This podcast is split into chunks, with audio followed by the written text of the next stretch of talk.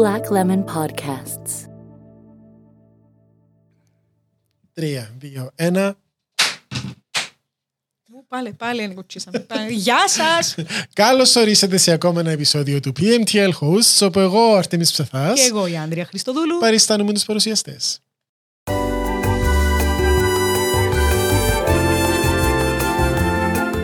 Καλώς ορίσατε στο πέμαστα Λίον Hosts, όπου ο Αρτέμις Ψαθάς και η Άντρια Χριστοδούλου φιλοξενούν φίλους, γνωστούς και άγνωστους για να συζητήσουν για θέματα που με τον έναν ή τον άλλον τρόπο τους κεντρίζουν το ενδιαφέρον ή πολλές φορές την περιέργεια.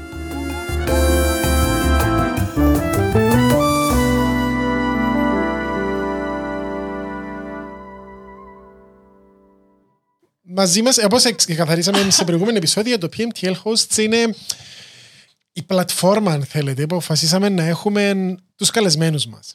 Έτσι, ναι, βάλουμε τους πας στην πλατφόρμα. Αν φορούν πλατφόρμες, δεν τους βάλουμε πουθενά. Έρχονται με τις δικές τους. Αν είναι γεμιστές, τους συστήνουμε να προσέχουν να μην κλαποθούν. Επίσης, γεμιστά θέλουμε και μπισκοτάκια. Επίσης, γεμιστά να έχουμε. Έλα, φτάνει, εντάξει. Ας ξεκινήσουμε. Νομίζω έχεις ένα φιλούδι πάνω στο δόντι σου. Αλήθεια. Ναι. Πού τα γεμιστά. Άσχημα. Είπαμε να τελειώσαμε την κουβέντα. Ναι, η πλατφόρμα την οποία χρησιμοποιούμε για να έχουμε καλεσμένους με τους οποίους μιλούμε για διάφορα θέματα. Είτε είναι σοβαρά, είτε είναι όχι πολύ σοβαρά. Είτε σοβαροφανή. Νέο ηχητικό εφέ. Οι σημερινοί καλεσμένοι μας κάνουν ηχητικά εφέ. Εκτός που έναν 3 εκατομμύριων άλλα πράγματα, και εντούτος ο λόγος που την έχουμε μαζί μας σήμερα. Δεν θα σας πούμε ακόμα το όνομα, με φυρτή, να μας πεις ποια είναι.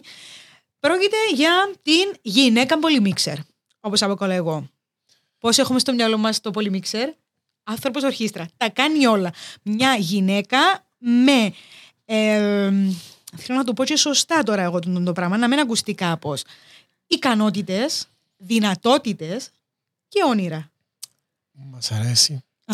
Περιγράψα το νομίζω αρκετά καλά. Το περιγράψες πάρα πολύ καλά. Και γυναίκα πολυμίξερ. Ναι. Αλλά είναι, επειδή είναι και θερμή, γυναίκα θερμομίξ. Όλοι θέλετε να έχετε έναν κατά βάθος και είστε τότε εγώ μαϊρεύκω μόνοι μου. Όλοι θέλουμε να έχουμε έναν παιδιά. Όλοι θέλουμε να έχουμε έναν. Πολυμίξερ, θερμομίξ. Εννοούσα. Μαζί μας σήμερα η Τάνια Μάλεκ. Ωραία. Πρέπει να βάλεις και χειροκρότημα να φτέμεις αν έχεις κάτι.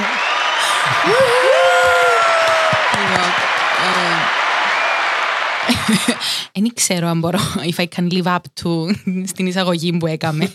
Κοίτα, το πώς βλέπουμε εμείς, εσύ στα μάτια μας είσαι η γυναίκα πολυμίξερ. Ευχαριστώ πολύ. Με τις κολλητές μου λέμε ότι είσαι τυφλωμένη από αγάπη. Αν δεν μπορείς να δεις καθαρά τα θέματα του άλλου. Καλύτερα να είσαι τυφλωμένη από αγάπη. Είσαι τυφλωμένη από αγάπη. Ευχαριστώ πάρα πολύ για την εισαγωγή. Ενέχω θερμομίξ, έχω να σου πω, ούτε πολυμίξερ. Όντως μαϊρεύκω μόνη μου. Ενώ συζητήσουμε και πιο μετά, βέβαια, τις δυνατότητες του θερμομίξ. Θέλω λίγο να τις αναλύσουμε κάποια στιγμή. Υπάρχουν ερωτήσεις που πρέπει να απαντηθούν. Και κυρίως έχουμε τις απαντήσεις. Αυτό είναι το θέμα. Αλλά ναι, ότι ίσως κάνω πολλά πράγματα καλά, κακά, κάνω τα η αλήθεια. Για να θέλουν κάποιοι να τα κάνουν σακαπούλα, πούλα, μάλλον τα κάνεις καλά. Εντάξει, ίσως, δεν ξέρω, ελπίζω. Να μπούμε έτσι. Ναι. Τι κάνει η Τάνια Μάλεκ? Πολλά μεγάλη ερώτηση, πολλά γενική ερώτηση. Μπορείς να απαντήσεις από όποιαν τυχή θέλεις. Να σου πω, πολλές εβδομάδες, μήνες του χρόνου δεν κάνει τίποτε. Και μετά τις υπόλοιπες κάνει τα ούλα, νομίζω. Είναι ένας υπέροχος συνδυασμός. Είναι ένας υπέροχος συνδυασμός που πάει συνήθως με ψυχολογία μου. Ξέρεις, με βοηθάνε το πράγμα. Ή εβοηθάνε το πράγμα.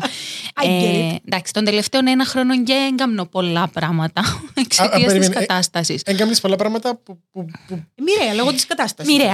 Δουλεύω κυρίως. Των τελευταίων καιρών. Αλλά γενικά, εντάξει, είμαι σε μια διαφημιστική. Είμαι το λεγόμενο account executive. Είσαι το account executive της καρδιάς μας. Είμαι το account executive που ακούει που χιλιάς ομάδες τον καθένα. Και μετά μιλά. Νομίζω δεν κάνω κάτι άλλο. Απλά συντονίζω κόσμο. Μεγάλη υπόθεση. Μεγάλη υπόθεση. Οπότε, ναι, επαγγελματικά είμαι εκεί. Αλλά νομίζω ότι δεν θα ήταν ποτέ αρκετό το επαγγελματικά μόνο. Οπότε πάντα είναι κατώνυμουν και σε άλλα πράγματα. Εκατώματα. Απλά επειδή έχω μουσικά χαλιά, κάνω τα εγώ. Σταματώ τα. Γιατί ήταν σωστό εντωμεταξύ. Επίενε πάρα πολλά, ήταν και τονικά σωστό. Αυτόν εννοούσα, ήταν τονικά σωστό. Ευχαριστώ. Μπορεί να μας μιλήσει και για αυτόν η Τάνια Μάλεκ, θα έρθουμε σε αυτό το κομμάτι. Εγώ ανυπομονώ πάρα πολύ. Ο Πιτσίνο που είπες ότι θα μπορούσε να ήταν μόνο το επαγγελματικό, θα μπορούσε να ήταν μόνο ένα πράγμα. Και εγώ νιώθω ότι δύο πράγμα, δεν μπορείς να κάνεις μόνο ένα πράγμα. Αρκούμε εύκολα, ήταν το ζώδιο μας. Νομίζω ότι το έναν τρίτον της κουβέντας γίνεται που δίδυμους και το άλλον τρίτον είναι η Άντρια, οπότε καταλαβαίνετε. Είναι τέλος γίνεται. Έναν και ένα, δύο τρίτα. Μικρά μαθηματικά. Πουλά τα δύο τρίτα. Ωραία, συγγνώμη. Μικρά μαθηματικά. Συγγνώμη, δίδυμος γραφίστας. Ναι, δίδυμος γραφίστας. Δίδυμος πολυμίξερ, παρέτα μας. Ενώ μαθηματικά δεν ήταν τότε δυνατό μας σημείο. Αυτά είναι. Είμαστε πανέξυπνοι. Με παρεξηγήσεις. Δεν είπα κάτι. Τα μαθηματικά. Τεράστιο σπαν. Εκτός από μαθηματικά. Όχι, δεν ήμουν καλός στα μαθηματικά. Στο trivial pursuit δεν το έχω τίποτα όμως. Θα σου πω δηλαδή. Στο trivial κάνω μόνο τις ερωτήσεις τύπου Hollywood. Άμα το trivial. Είναι γενική γνώση, αγάπη αυτό. Όταν το trivial έμποτο 92, ναι, θα ξέρεις κάτι. Αν και είσαι ένα πιο πρόσφατο version του trivial. Βεβαίως να ξέρεις. Ναι, δεν με ρωτήσεις για ποταμούς, για χώρες, για ποτούτα, φυτά. Αλλά για γεωγραφία ρωτάς την Άντρια που μαθαίνεις το γιο της τώρα της πρωτεύουσας των χωρών. Τις σημαίες. Υπερβολητές σημαίες μαθαίνουμε προς το παρόν γιατί είμαστε μόνο 21 μήνος. Μόλις κλείσουμε τα δύο να αρχίζουν οι πρωτεύουσες. Νομός Ευρυτανίας πρωτεύουσα. Όχι. Ούτε εγώ θυμούμαι, αλλά anyway. Θα κάνω την ερώτηση που ήταν να κάνω γιατί πραγματικά να με αποκληρώσει η οικογένειά μου. Ναι, θα την κάνω. Η οικογένεια σου στην οποία οφείλουμε και το όνομα. Έτσι είναι ένα εξωτικό όνομα. Λοιπόν, πώς γεννάτε. Να σας πω λοιπόν. Είμαι από την πλευρά της mother είμαι Κύπρια και από την πλευρά του father είμαι από Μπαχρέιν. Μπαχρέιν. Ναι, είμαι από Μπαχρέιν, είμαι Αραβίδα και έχω να πω ότι έψαξα το παιδιά και η Λέδη είπε το σωστά, δυστυχώς για όλους μας. Δυστυχώς για κάθε γυναίκα είναι Αραβίδα. Η Λέδη got it right this time. Ήρθε η μέρα να δοξάσουμε την Άντζελα Δημητρίου. Αραβίδες, μαύρες, φλογισμένες. Και ως το σκεφτήκε. Αγάπη, ίσως επειδή ήμασταν και λάγνες και ρωτιάρες, δεν ξέρω, θα το πάρω προσωπικά. Δεν ήταν λάγνες, είναι μαύρες που λένε. Όχι, είναι λάγνες. Λάγνες. Ναι, παιδιά. Αραβίδες λάχνες ερωτιάρες. Όχι, μετάφρασα το μόνη μου. Να κάνουμε έναν Google search. Κάμε όσον τα λέμε εμείς εδώ. Οπότε, ναι, Μπαχρέιν. Και δεν είναι Αραβίδες, είναι Αραπίνες που λέει το τραγούδι. Ακόμα καλύτερο, αρέσκει μου πιο... Έχει έτσι μια βαρύτητα, ρε παιδί μου. Ψάξε στον Google να τα πούμε εμείς. Έζησες καθόλου στον Μπαχρέιν? Εν έζησα, επειδή πάω όσο συχνά μπορώ να πάω. Έχω οικογένεια, έχω ξαδέρφια. Οπότε αγαπώ το, έχουμε φίλους οικογενειακούς πάρα πολλούς. Αλλά δεν έζησα ποτέ. Είμαι γέννημα θρέμαδα με Κυπριοπούλα. Έφυγε ο μάθηκε λέιζερ. Λέιζερ τα μάθηκε της παιδιά, αλλά σας το εγώ. Είναι το πιο εκφραστικό κομμάτι που έχω δει. Είπαμε πολλές φορές ότι προδώνουμε. Προσπαθώ μερικές φορές να κρύψω πράγματα, αλλά. Με τούτη τη ματάρα δύσκολο το βλέπω. Να πω ότι όλους τους Κυπραίους κάτι τους δένει με τον Μπαχρέιν, γιατί ξέρω πάρα πολύ κόσμο που λόγω δουλειάς κάποια στιγμή χρειάστηκε να δουλέψει στον Μπαχρέιν. Μια που του έστειλε οικογένεια ήταν και ο παππούς μου. Μήπως είμαστε εμείς ρατσιστές? Είναι όντως Αραπίνες, λάγνες ξεχασμένες ή ξενιτιάν. Οι αγάπες λάγνες εξεγνισμένες. Λένε Αραπίνες λάγνες ερωτιάρες. Αραπίνες μάτια φλογισμένα. Δεν ήταν ρατσιστικό. Ήταν πολλά ωραία να αξιολύν. Μπράβο. Ήταν ξεκάθαρο. Ενώ καταρχάς ζωγραφίζει με. Ναι, let's be honest. Ξεκινώντας που Αραβίδες και τελειώνουμε στο λάγνες. Εδώ είμαστε 100%. Οπότε ναι, υπάρχουν δεσμοί Κύπρου Μπαχρέιν τελικά. Είχαν πάρα πολλούς Κύπριους actually. Ναι, στην Μπαχρέιν. Ναι, ήσουν αλήθεια εδώ. Όλοι είχαμε κάποιον, κάποιοι. Εν τω μεταξύ έχουμε και πολλά, μπορώ να σου πω ότι έχουμε και πολλά κοινά. Εγώ θεωρώ ότι έχουμε και πολλά κοινά σαν culture, σαν κουλτούρες. Ναι, γιατί είναι, αν εξαιρέσεις ότι που κάποια φάση και μετά ήρθαν... Είχε πάρα πολύ στροφή, να το πούμε, σε πιο παλιωμοδίτικα, πιο. Πώς να το πω, fundamental, ας πούμε, ιδιοσυγκρασίες και σκέψεις, ας πούμε, και χαρακτήρες. Και ο παλιά, στα 70s, ήταν πολλά ανοιχτά cultures. Εν τούτο που ήταν να ρωτήσω, ο κόσμος που πάει ερχόμενος από την Κύπρο, δηλαδή με τούτο το πλαίσιο των εργασιακών, βλέπει μια χώρα ελαφρώς καλύτερη σε σύγκριση με άλλες. Είναι πολλά διαφορετική. Δηλαδή να με συζητήσω για Σαουδική Αραβία που είναι τραγικά τα πράγματα. Σουηδική Αραβία. Σουηδική. Να σου πω, πάρα πολλοί συγκρίνουν όλες τις αραβικές χώρες με τη Σαουδική. Η οποία Σαουδική επίσης βελτιώθηκε σε πάρα πολλά πράγματα. Να το πούμε και τούτον. Αλλά για πάρα πολλά χρόνια συγκρίναν πάρα πολλές αραβικές χώρες με τη Σαουδική Αραβία. Θα σου πω ότι δεν υπάρχουν και Τζίνα. Υπάρχουν σε όλες τις αραβικές χώρες. Υπάρχουν, όπως υπάρχουν και στην Κύπρο πολλά πράγματα παλιά, όπως υπάρχουν και στην Ελλάδα ακόμα πολλές παλιές νοοτροπίες και δύσκολες. Ή παρερμηνεύονται θρησκείες, παρερμηνεύονται πράγματα. Εντάξει, τα πράγματα βαθιά, δύσκολα που μπορούμε να αγγίσουμε. Είναι ριζωμένα βαθιά που θα τα βγάλεις έτσι εύκολα. Ναι. Όμως, πέραν Τζίνου, όσον αφορά τη φιλοξενία. Το φαΐν, μάνα μου. Το φαΐν, παιδί μου. Διότι εγώ έχω σωτηρία που καμιά μου τες πιο καταγωγές μου, όπως έχεις καταλάβει. Fine unites people. Το φαΐν, η κουλτούρα, ο τρόπος που αντιμετωπίζουν. Μοιάζει πολλά. Ενώ έχουμε και εμείς ανατολίτικα πράγματα. Έχουμε και εμείς πολλά. Εμείς είναι αδύνατον να μην έχουμε. Το πατριαρχικό, και με την καλή του μορφή, και με την κακή του. Όπως και σε εμάς. Και με την εύκολη του, και με τη δύσκολη του. Έχει καλή μορφή το πατριαρχικό. Σωστόν και τούτο. Τι εννοώ. Έχει που είναι κακή. Ναι, να το πω έτσι. Που το πατέρας της οικογένειας σημαίνει κατά ανάγκη σε χαμηλότερη ή λιότερη θέση η μητέρα της οικογένειας. Okay. Τούτο είναι για μένα ίσως το καλό πατριαρχικό. Κατάλαβες ότι επειδή μια οικογένεια ήταν πατριαρχική, επειδή τότε τα πράγματα ήταν τέτοια που ο άντρας ήταν να φκεί, να φέρει, να κάνει, να ράνει. Ένα σήμαινε κατά ανάγκη και την καταπίεση της γυναίκας. So, τσίνον, I guess, the good part. Το καλό. Το μη κακό. Το μη κακό να το πούμε. Να κλείσουμε στο ότι συμφωνούμε ότι στο μη κακό. Το μη κακό. Αλλά ναι, θέλω να πω, έχουν τούτα της κουλτούρας. Και θρησκευτικά έχω να σου πω ότι εγώ μεγάλωσα σε dual θρησκευτικών περιβάλλον. Πώς ήταν τούτον? Ενεκόφτε μόλα τον παπά μου. Μόνον έτσι. Οπότε βαφτιστήκαμε να αγαπημένοι κανονικά. Γιατί εντάξει. Μόνον έτσι. Συνήθως οι μόνοι που το καταφέρνουν είναι οι ανθρώποι που είναι φανατικοί. Ναι. Εσύ σημαίνει ότι εμπιστεύουν που είναι φανατικοί. Ο παπάς σου έκαμε το Ραμαζάνι. Ακούστηκε. Ξανακαμώ. Αρκετά καλά. Επειδή έχω μια γνωστή μου που είναι η ίδια περίπτωση. Η μάμα της είναι τύπου χριστιανή και ο παπάς της και κάνουν τώρα μαζί και είχαν το σπίτι, μπορεί να αποφασίσουν αν θέλουν να το κάνουν. Και τούτοι σκέφτετουν, εντάξει με βλέπει ο Θεός τώρα, και λένε το ψυγείο και κάνουν μια πάσα και τρώεν. Τα σκέφτομαι, αν έπρεπε να το κάνω εγώ το πράγμα ήταν να πήγαινα μες στο αρμάρι μαζί με τις πάστες. Με βλέπει κανένας τώρα να τα έτρωα.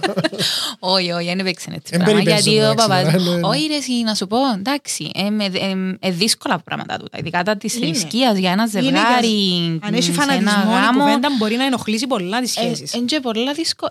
Νομίζω είναι και πράγματα που δεν υπολογίζει το ζευγάρι την ώρα να κάνει κοπελούθηκια και μετά κάνει κοπελούθηκια.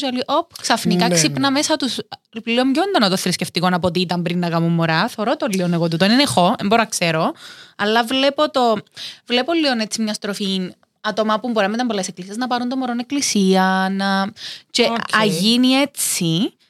Και άμα έχεις και διαφορετικές θρησκείες, και ξαφνικά ξυπνήσαν και τον θκιό, έχεις πρόβλημα. Εμάς δεν ήταν ποτέ. Ίσως ήταν λάθος το μεγάλωσα σε dual θρησκευτικών περιβάλλον. Ήταν ο παπάς. Αλλά δεν ήταν ο άνθρωπος που ακολουθούσε ιδιαίτερα τη θρησκεία. Όμως, ας πούμε, στο Ραμαζάν ήταν να ευχηθούμε της οικογένειας. Στον Μπαχρέιν, σίγουρα. Ήταν να τους ευχηθούμε και να μας ευχηθούν με τα Χριστούγεννα, Merry Christmas και Happy New Year και πράγματα. Όμως, κατά βάση, ναι, εντάξει, ήταν σαν χριστιανοί. Όχι όντως σημασία. Έχει όμως μια τριβή.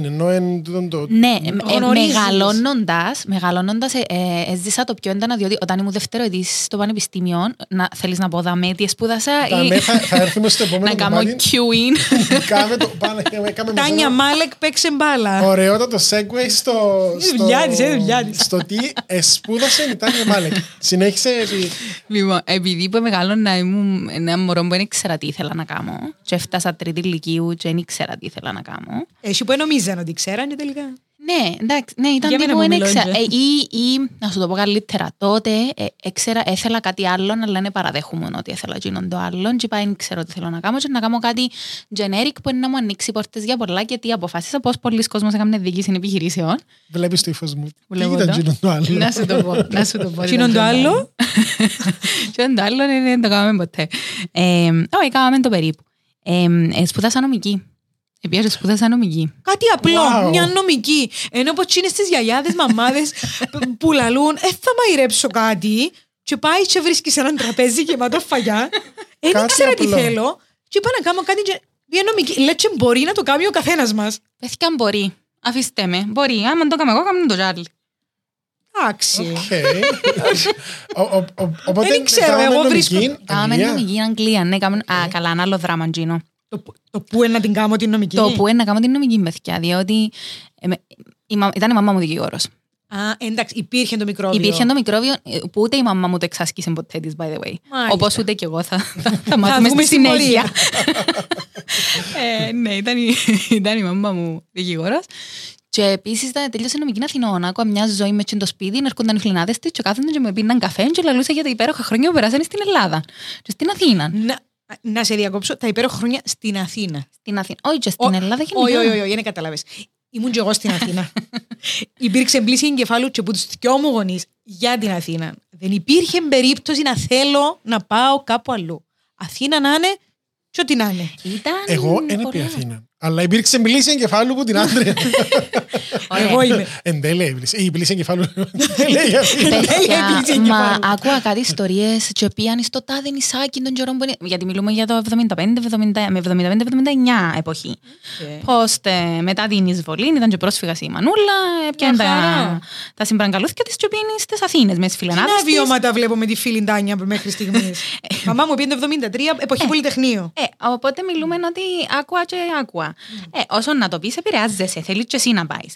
Και άμα πάνε και πέντε κολλητές σου, θέλεις σίγουρα να πάεις. Ναι, έλα όμως που αποφασίσαν οι γονείς σου ότι η Αγγλία είναι καλύτερη, επειδή ήταν μας την εποχή που υπάρκεψαν οι διάφορες. Επίσης ξέρουμε τι σημαίνει αυτό, μάλιστα. Αχπετές. Καταλήψεις, ευχαριστώ και τα λοιπά. Συγγνώμη, χτύπησα λίγο το μικρόφωνο, δεν το ήθελα. Είναι εντάξει. Το μικρόφωνο μας τα αντέχει αυτά. Αρκεύσαν οι καταλήψεις τα πράγματα. Ξέρω, θα πάει. Και η αλήθεια να λέγεται να πιέναν να μου τζαμέ ακόμα, γιατί πειθαρχία μηδέν εγώ. Και εγώ αν πιέναν Αθήνα, νομίζω ήταν να μου τζαμέ ακόμα. Να μου πείτε εμένα. Να μου πείτε εμένα.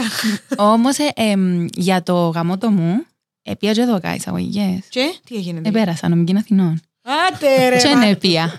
Εν έχουμε μπει μέσα στον πράγμα. Ενέπεια, παιδιά, ενέπεια. Επειδή ήμουν σε έναν γράφο, εντάξει, και... Αλλά περάσω να το έχω ρε φίλε. Ξέρεις τι, να σου πω, πέρασα χρόνια να φταίω τη μάνα μου εννοείται γιατί ήταν το κλασική σχέση ας πούμε. Και ενέπεια Ελλάδα, δεν ξέρω, αλλά η αλήθεια να λέγεται, ήταν σωστή επιλογή, ήταν σωστή απόφαση.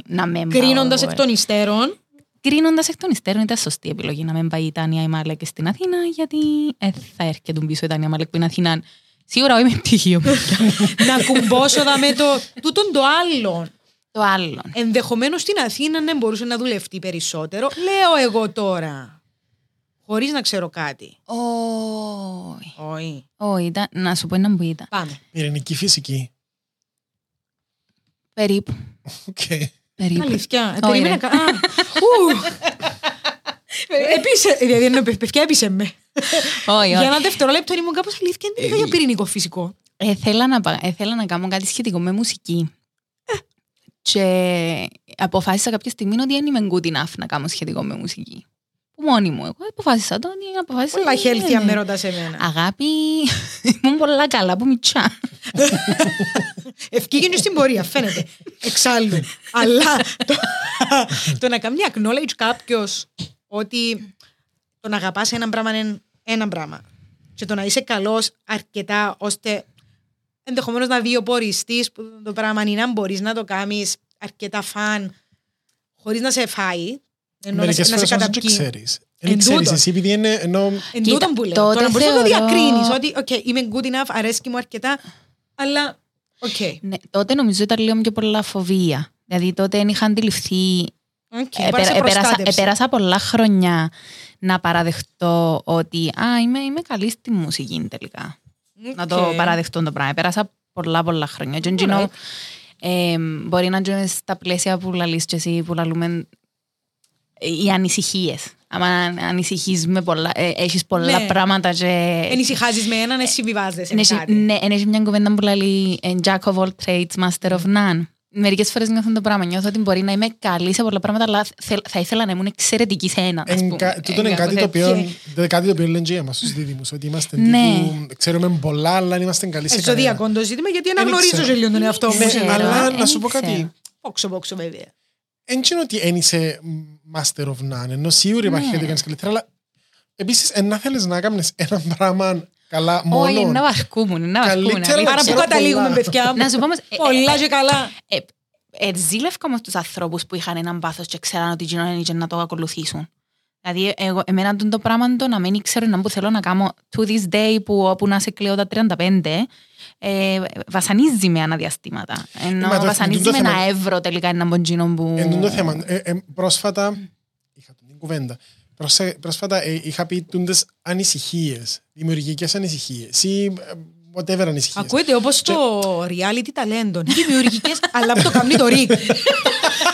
Δημιουργικές ανησυχίες με τον Αρτέμι Ψαθά. Ξεστή, να θέλω να με κριτής. Θέλω να ήταν η μουσικούα το Ματίνα Γιάν, Παρασκευήν, Λάτσε Πόψε. Δεν μου το χαλάς. Μπορεί να θέλει πιο σπότον τούτο για την εκπομπή. Μου υπόθηκε ότι το ανησυχίες ίσως να μην είναι η σωστή λέξη να το εκφράζω. Επειδή η ανησυχία είναι ανησυχία. Ενώ μα πεις ότι έχω την ανησυχία, αν εννοείς ανησυχία. Κάποιοι που μας υποφέρουν και από anxiety υπάρχει μια ανησυχία. Με το politically correct. Όχι, το politically correct. Ενώ σαν να επιθέσεις στον εαυτό σου ότι υπάρχει τούτη ανησυχία. Ενώ άμα πεις καλλιτεχνικές ανησυχίες, έχουμε εδώ στο στούντιο μια εσωτερική συνεννόηση η οποία μας αποσπά την προσοχή. Συγγνώμη γι' αυτό. Η ανησυχία είναι ανησυχία, λοιπόν. Η ανησυχία είναι ανησυχία. By definition και το anxiety ορίζει τούτο το πράγμα. Ακριβώς. Τώρα που τελειώσα τη δουλειά που έκανα πριν που ενοχλούσα τον κόσμο. Αλλά δεν είναι που ενοχλούσες, είναι ο παραγωγός που ενοχλούσε. Παραγωγέ μου. Ο οποίος να κάτσει να μην καθέται, αλλά έρθει να ενοχλήσει. Τότε ίσως να υπάρχει μια καλύτερη λέξη να πεις δημιουργικές ανησυχίες. Θέα. Εγώ την υβρακώ. Αναζητήσεις. Συνεχίζω σε ρυθμό reality κυπριακό. Τούτον κι αν ακούετε. Εγώ δεν ξέρω καν αν είναι δημιουργική, για να είμαι ειλικρινής. Εγώ νομίζω ότι είναι απλώς μια συγχύση. Ότι είναι που θέλω να κάνω. Τι θέλω να κάνω επιτέλους με τη ζωή μου. Εσύ επίσης αλλού, επίσης στη σειρά του σίγμα. Η σύγχυση. Και υπάρχουν, εντωμεταξύ, τούτον το τι θέλω να κάνω με τη ζωή μου, υπάρχει, έρχεται μια φάση που απλά. Καμνίστο. Κάτι καμνίστο τώρα. Να σας πω ποιο είναι το πρόβλημα. Το έχω εντοπίσει, να σας πω ποιο είναι το πρόβλημα. Επειδή είμαι και εγώ στο κομβικό σημείο, θα το αναφέρω σε λίγο. Άμα λέμε κομβικό σημείο, εννοούμε. Στη ζωή μου. Νόμιζα τώρα αυτή τη στιγμή που λέμε, συνέβαινε σου κάτι. Το πρόβλημα έγκυται στο ότι μας βάλουν που πολλά νωρίς, χωρίς να είμαστε έτοιμοι, νομίζω. Δηλαδή, 16-17 χρονών, δεν μπορείς να φτιαλέξεις για όλο στο μέλλον. Τελειωτικά. Πιο νωρίς. Δηλαδή, σκεφτώ ότι είσαι κλάδους. Είσαι αγάπη. Και τώρα ξανά. Εγώ έφτασα τα πρώτα χρόνια του ενιαίου, τα οποία όμως επειδή δεν είχαμε αρκετών κόσμων να κάνουν τμήματα, εγώ θα σου πω λίγο, οπότε ήμασταν μεγάλο σχολείο και ήμουν αρκετά τυχερή να είμαστε αρκετοί μαθητές ώστε να κάνουμε τμήματα και στα πιο μικρά θέματα. Να πω και τον πόνο μου σε λίγο παστούν το θέμα. Αλλά πιο μικρά σχολεία, επειδή δεν μαζεύκονταν αρκετοί μαθητές, πήραν τους στις δέσμες, μεταλλαλήσαν το μοναγάμνο τις δέσμες και πήγαν πίσω, νομίζω, αν δεν κάνω λάθος, τώρα πίσω στους κλάδους πάλι. Και εγώ έτσι ή κάποιου τώρα. Τύπου κλάδους. Έτσι είναι. Άρα, εσύ είσαι ένα μωρό που είναι τρίτη γυμνασίου και πρέπει να αποφασίσει στην πρώτη, ας πούμε, τι είναι να αποφασίσει, τι είναι να κάνει σε κλάδων για να ξέρει να το βοηθήσει, τι είναι να κάνει μετά από να γίνει 18 και να κάνει σε λίγο τη ζωή. Μα 5 επαγγέλματα ξέρω αν είμαι τρίτη γυμνασίου και αν. Μπορεί να ξέρω μόνο τα αυτοί που κάνουν οι γονείς μου. Και αν δεν ήξερα αν μπορείς να πάρεις επαγγελματίες, αλλά... Και είναι πολλά πλασματικό το πώς μπορείς να επιλέξεις. Το πώς μπορείς να επιλέξεις. Τουλάχιστον όταν πρέπει να διαλέξουμε εμείς. Άρα μιλούμε για το 97. Κάνετε τα μαθηματικά να βρείτε πόσο χρόνο είμαι. Με βιάζεστε 38 πατημένα. Το να πρέπει, αν είσαι καλός, ας πούμε, σε όλα τα μαθήματα. Λέω εγώ ένα παράδειγμα. Είσαι ένα μωρό του γυμνασίου που κατάφερες και έχεις, ξέρω εγώ, στο έλεγχο σου ενούλα αλφα. Έτσι ήταν οι βαθμοί, έτσι είναι ακόμα, έτσι είναι. Να βγει κάποιος υπεύθυνος. Όχι, νομίζω ότι το γυμνάσιο είναι γυμνάσιο. Το γυμνάσιο είναι αλφαβήτα, δεν ξέρω πόσο μεγάλοι είμαστε. Αρκετά μπορώ να πω, αλλά ας μην το σχολιάσουμε. Εν φταίμε όμως, ενώ είμαστε σε ηλικία να έχουμε παιδιά του γυμνασίου. Σωστό. Εν είναι κάποια προσωπική μου αποτυχία, δαμε. Όχι. Καθαρά ότι είναι ηλικιακά εκεί. Σωστό. Δηλαδή, ακόμα η πύλη μας η εμβολιαστική να ανοίξει καν πλέον. Λοιπόν, και πρέπει. Και ρωτάσαι ο σύμβουλος από προσανατολισμού, όπως τον ονομάζω εγώ τώρα, 20 χρόνια μετά που τελείωσα το σχολείο. Έκαμε ολόκληρο επεισόδιο για τον από προσανατολισμό. Αντρία μου, τι μαθήματα σου αρέσκουν? Και πάει τσάμε και λαλείς του ένα μίξ ότι αρέσκει μου η βιολογία, αρέσκει μου το σχέδιο, αρέσκει μου η αρχαιογνωσία, αρέσκει μου η ιστορία. Επειδή εγώ, ας πούμε, με το θέμα. Χωρίς τους βαθμούς μου, που είναι που θωρεί. Επειδή στο γυμνάσιο είχα τα ούλα αλφα. Τι να κάνω, μου σπάσμα, εντάξει, είχα τα ούλα αλφα. Αξιστράλη, πας πρακτικό να δώκεις για ιατρική. What? Επειδή ήσουν καλή μαθήτρια, αυτόματα σημαίνει ότι να κάνεις για ιατρική. Αφού αρέσκει σου η βιολογία, αλλά εντάξει, έλεγαν και πολλά πάει, αρχαιογνωσία, τώρα δεν μου έσου άλλη αρχαιογνωσία, πρακτικό λάλη μου να πάεις. Ναι, εν τούτα τα λάθη, ρε κομπάρε. Δεν θέλω να καταλήξω ότι. Γι' αυτό είναι πια εγώ πρακτικό, έτσι. Εγώ βολεύτηκαν πολλά το πρακτικό. Και εσύ πλέον ενώ... Εντάξει, που την άλλη... Εν είσαι κάτι creative όμως. Δηλαδή, σε κοινούς τους κλάδους... Εντάξει, ήταν να πάω κλασικό. Ενώ πιο πολλοί που θέλουν να ακολουθήσουν τέχνες ή τίποτα, πήγαιναν κλασικό. Εν ήθελα να κάνω... Είχε σχέδιο, θυμούμαι που ήμουν εγώ. Τεχνικό σχέδιο, να έκανα και εγώ. Εδώ είναι η μικρή παρέθεση, ο πόνος, ο λυγμός που είναι αυκάλο. Παρακαλώ. Το αιώνιο αποθυμένο της κυρίας που βλέπετε μπροστά σας είναι, γιατί είναι ακόμα, είναι η αρχιτεκτονική. Okay. Ο μόνος λόγος. Εντάξει. Ένας από τους λόγους που. Άρα το πρακτικό, ο κύριος υπευθύνος έπιαντο. Έπιαντο. Ήταν σωστός. Βέβαια, που την άλλη, όταν ήρθε ο καιρός να φτιάξουμε τα μαθήματα, και έρχομαι σε τον που λέει με τα μικρά σχολεία που συμπληρώνονται τα τμήματα, έπρεπε να δηλώσουμε το μάθημα επιλογής μας, που ήταν να μας κατευθύνει στο μηχανογραφικό, για το ποιες σχολές είναι να βάλεις. Και δηλώνω εγώ το τεχνικό σχέδιο για να μπορώ να δω για την αρχιτεκτονική, που είναι άλλη επιλογή. Ήταν να δω και σχέδιον ή θα μπορούσες να τη συμπεριλάβεις. Μαθαίνω ότι που όλο το σχολείο δηλώσαν το τεχνικό σχέδιο για μάθημα επιλογής 2, και ξαναλέω καθαρά, 2 άτομα. Και εμείς 4 ήμασταν. Δεν έγινε το τμήμα. Δεν μπορείς να κάνεις τμήμα όμως. 4 μπορείς, 2 δεν μπορείς. 4 κάνετε τμήμα. Ναι, ήμασταν τμήμα 4 άτομα. Θυμούμε, αλλά νομίζω τότε μετά. Θυμούμε, υπήρχαν 2 τμήματα τεχνικού σχεδίου. Μα σοβαρά. Και το έναν ήμασταν εμείς που ήμασταν 4 άτομα. Ναι, το αγάπη πήρνες λάθος σχολείο. Σήκημε. Ας πούμε ότι δεν φταίει το δικό μου το σχολείο. Πρότεινε μου το σχολείο να φεύγω. Αλήθεια. Την ώρα του τεχνικού σχεδίου και να πιένω στο σχολείο το άλλον. Έτσι πήρε τα κρανιόν η μάνα του Δίληνου Καμπάνα η δική μου, και λέει τους σοβαρό μιλάτε. Είναι να φεύγει από το σχολείο, δεν ξέρω πώς, γιατί για να μην συζητήσουμε τα λεωφορεία στη Λεμεσό. Στην Κύπρο γενικότερα. Να μην συζητήσουμε τα λεωφορεία. Ούτε θα ήταν καν σχολικό, δηλαδή πρέπει να φγαίνω εγώ από το σχολείο που θεωρητικά απαγορεύεται για ένας και ο λόγος τους οποίους μπορώ να αντιληφθώ απόλυτα μέχρι και σήμερα, γιατί να με θέλεις το κοπελούι σου να γυρίζει. Ναι, δεν το συζητώ. Να πάω σε άλλο σχολείο για να κάνω το μάθημα, για να μπορώ να δω. Εντάξει, έκανα abandon το σχέδιο αρχιτεκτονική και έμεινε έναν αιώνιο αποθυμένο. Οπότε, και που θέλω να καταλήξω είναι τελικά σημασία αν εσύ να κάνεις τσινόν που θέλεις, να κάνεις κάτι που είσαι καλός, τούτο που λέγαμε πριν, για να είσαι πολλά καλός σε κάτι, ή ιδανικά ένας συνδυασμός και το 2 δεν θα με πειράζει καθόλου. Αλλά τελικά, τι συμβαίνει σήμερα? Να σου πω που έφτασα εγώ τώρα, ας πούμε. Να μην θέλω να καταλήξουμε. Εγώ τώρα κάμνω Πέρασα πολλά στάδια. Σε τέλειωσα την νομική, στα Κύπρο έκαμε άσκηση. Έκαμε και την άσκηση. Έκαμε την άσκηση και πάει μαμάς μου μόλις την έπιασα ως έλα και αστήν. Την πόντζω καλά για σέναν την έκαμα, άλλη εγώ. Τρίφκωσα σωστά μούτρα. Έλα, πιάστο, οκ. Τραγικές οι συνθήκες κάτω από τις οποίες γίνονται οι ασκήσεις των ασκούμενων δικηγόρων. Εντάξει, χωρίς να μας πεις σε ποιο γραφείο την έκαμες, γιατί θέλεις. Ναι, καλό, στον Αντί των Τριανταφυλλίδη. Μια χαρά, κομπλέ. Ωραία, ήταν πολλά καλό γραφείο. Έμαθες πράγματα. Μάθα πολλά πράγματα. Μπορείς να ασκήσεις το επάγγελμα αν θέλεις. Αν θέλω, νομίζω μπορώ ακόμα, γιατί τελευταίως είχαν κάνει. Κοίτα, τέχνικλη είμαι γραμμένη στο μητρό. Στο μητρό είμαι γραμμένη. Αλλά πρέπει να ανανεώνεις την άδεια. Και νομίζω τώρα κιόλας μπορεί να βάλουν εξετάσεις μετά από κάποια χρόνια. Ξανακάμνεις εξετάσεις. Που εντάξει, είναι κακό. Ναι, είναι κακό.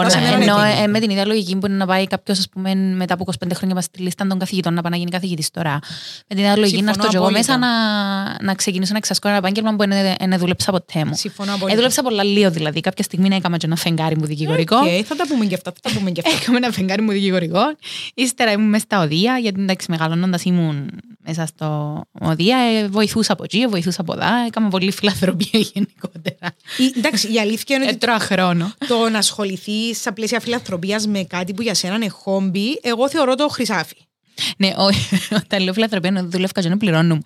Όχι, εγώ εννοώ με την έννοια του βοηθού. Σε προσωπικό άλλο φιλανθρωπία.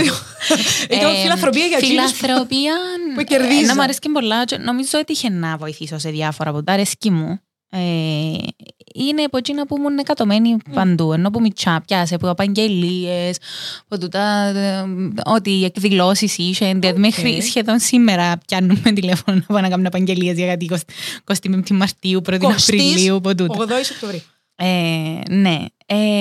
Έτσι μετά κάποια στιγμή πρέπει να πάρω μια απόφαση λίγο και να μου θέλω να κάνω σοβαρά. Θέλω να όντως να κάνω μουσική. Εσύ το ένιωσες όμως ότι έπρεπε να γίνει το πράγμα. Έπρεπε να γίνει, ναι. Έπρεπε να γίνει. Και προσπαθούσα να αποφασίσω κάποια στιγμή να απομυθοποιήσω και το. Ας πούμε, αρέσκει μου πολλά το μουσικό θέατρο. Αγαπώ το μέχρι σήμερα το μουσικό θέατρο. Και εγώ αγαπώ το. Αγαπώ το χωρίς να έχω ασχοληθεί ποτέ, αλλά αρέσκει μου να το παρακολουθώ. Σωστό. Ναι, λατρεύω να το παρακολουθώ. Έκαμα και κάποια σεμινάρια, έκαμα και κάποιες παραστάσεις στην Κύπρο, ερασιτεχνικές πιο παλιά. Ας πούμε, τούτα τα πράγματα στην Αθήνα ήταν να βρεις ένα σωρό πράγμα. Όταν λέει μουσικό θέατρο, εννοείς τύπου κυριολεκτικά musical theater. Ναι. Κυριολεκτικά musical theater. Τι άλλο θα μπορούσε να εννοεί? Δεν ξέρω. Ανία μου εσύ. Πώς το χώρο θέατρο. Όχι, musical theater κανονικά ήταν τότε μια εταιρεία που τώρα ανεβάζει διάφορα μουσικά θέατρα σε επαγγελματικό επίπεδο, που τότε είχαν κάνει πολλές παραστάσεις μεν, απλά ήταν φιλανθρωπικού χαρακτήρα, οπότε ήταν ερασιτέχνες όσοι παίζαμε μέσα. Και είχα παίξει σε μια παράσταση το 2008 και μετά που ήμουν στο Διόν βοηθούσα με τις χοροδίες, ήμουν για πολλά χρόνια που αγαπώ τα πράγματα, ενώ αρέσκει μου το ομαδικό, αρέσκει μου πολλά να είμαι κομμάτι ομάδας.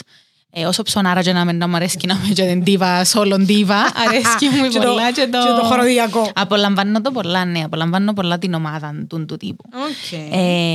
Και γενικά σε όλες τις δουλειές που ήμουν, πάντα ήμουν τυχερή να γνωρίζω πολλά καλούς ανθρώπους και περνώ πολλά καλά με κάθε ομάδα που βρέθηκα. Είμαι σίγουρη ότι και άλλοι όμως έχουν να λένε για σένα για το πράγμα. Δηλαδή που τα αγαπάς τόσο πολλά, είναι εσύ παρά να βγει πάρα πολλά θετικό outcome. Οπότε εντάξει, έκαναμε 5 παραστάσεις και νομίζω απομυθοποίησα το και μου στη φάση δεν μπορούσα να κάνω το πράγμα forever. Και επίσης συνειδητοποιείς, μεγαλώνοντας συνειδητοποιείς, αρκευκείς να το βλέπεις και λίγο πιο ρεαλιστικά. Και λαλό. Είναι πολλά πράγματα που βλέπεις ρεαλιστικά μεγαλώνοντας. Που τα passion projects βλέπεις πολλά που τα πράγματα ρεαλιστικά.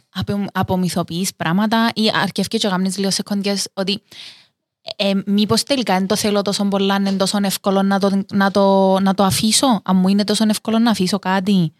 Μήπως τελικά εν το ήθελα όσον το ήθελε ο δίπλα που κάμνει το ακόμα και παλεύκει το. Πολλά καλή ερώτηση για τους εαυτούς μας τούτη. Ναι, νομίζω εξαρτάται από το ποιος είσαι και τι χαρακτήρας είσαι, ενώ τον που λέμε και πριν. Ας πούμε, γενικότερα, επειδή και εγώ το ίδιο νιώθω, έχουμε πολλές ανησυχίες. Θέλουμε να κάνουμε και πουτσίνο και πουτο. Εγώ ήρθα πίσω Κύπρο και ήθελα να κάνω και graphic design, να κάνω και fashion photography, να κάνω και πουτσίνο, να κάνω και πουτούτον. Και ύστερα που δούλευκα σε περιοδικά, ήθελα λίγο να τα κάνω όλα. Εγώ απλά ήθελα να έχω πολλά λεφτά και να μην κάνω τίποτε. Sorry, not sorry. Θυμόμαι πες μου ότι η ιδανική δουλειά είναι όταν βλέπεις σειρές και να κάνεις κριτική. Φίλοι μου. Επίσης τώρα τελευταίο έχω ένα θέμα με το φαΐ. Να τρώω το φαΐ. Κοριτελιά, φίλοι μου. Εγώ να σας κάνω review όλων το Netflix, αν θέλετε. Θέλω να πω το που λες με το τι έχει σαν εικόνα ο καθένας να κάνει. Κάποιες φορές κάτι που σε ευχαριστεί, σαν χόμπι και θέλεις να το κάνεις, μπορεί να σε καταπκεί αν μπει σε μόνο δουλειά. Να μην θέλω να καταλήξω. Το βιοποριστικό είναι πολλά μεγάλο κομμάτι. Μπράβο. Σε τούτο που έρχομαι και σε τούτο που είχα πει ότι είμαι σε κομβικό σημείο της ζωής μου. Εγώ πιστεύω ότι να γίνω freelancer graphic designer και να κάνω τα dream projects. Όλα τα projects. Όπως θέλεις. Όλοι οι πελάτες θα είναι όλα τα projects δημιουργικά και θα είναι απίθανα να κάνω ό,τι θέλω. Να θυμηθούμε μόνο τον κατάλογο με τα κατεψυγμένα που έπρεπε να κάνεις. Τον οποίο δεν επληρώθηκα ποτέ. Έκαμε στη δουλειά η οποία ήταν ο εφιάλτης του γραφίστα. Ήταν η πρώτη δουλειά που έπιασα σαν freelance designer πριν 10 χρόνια. Και δεν επληρώθηκα ποτέ.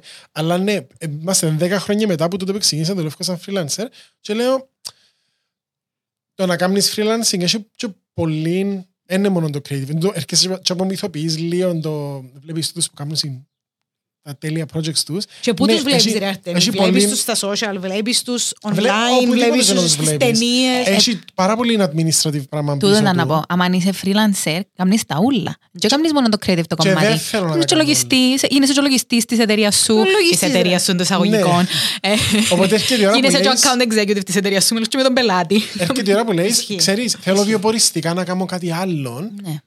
Για να με σταματήσω να αγαπώ τούτο. Π.χ. σάντουιτς στον αέριο. Γιατί όλοι οι γραφίστες θέλετε να κάνετε σάντουιτ. Ποιος άλλος σας διέλεψε την ιδέα μου. Εν καταλάβεις. Πίνασε πολλά ο γραφίστας στην Κύπρο. Έρχονται μου στο μυαλό αυτόματα 3-4 άτομα που γραφίστες φίλοι μου που θέλουν να κάνουν σαντουιτσάδικο. Νομίζω φταίει η δουλειά σας εσάς. Είστε πολλά κοντά σε πολλά καλά σαντουιτσίδια. Οι δικηγόροι θέλουμε να γίνουμε ηθοποιοί. Ναι, έχουμε και εμείς φίλοι. Ξέρω πολλούς, και εγώ που κάνω ερασιτεχνικό θέατρο, έχω πολλούς φίλους μου που είναι δικηγόροι και ασχολούνται λίγο ερασιτεχνικό θέατρο. Κοίτα, λένε ότι... Ανεβαίνετε σε έναν πάλκο σαν δικηγόροι. Μπαίνεις σε ένα ρόλο. Πρέπει να πείσεις. Εγώ ανεβαίνα από μικρή. Να το πούμε αυτό. Κοστήκε λάθος, πιστεύετε.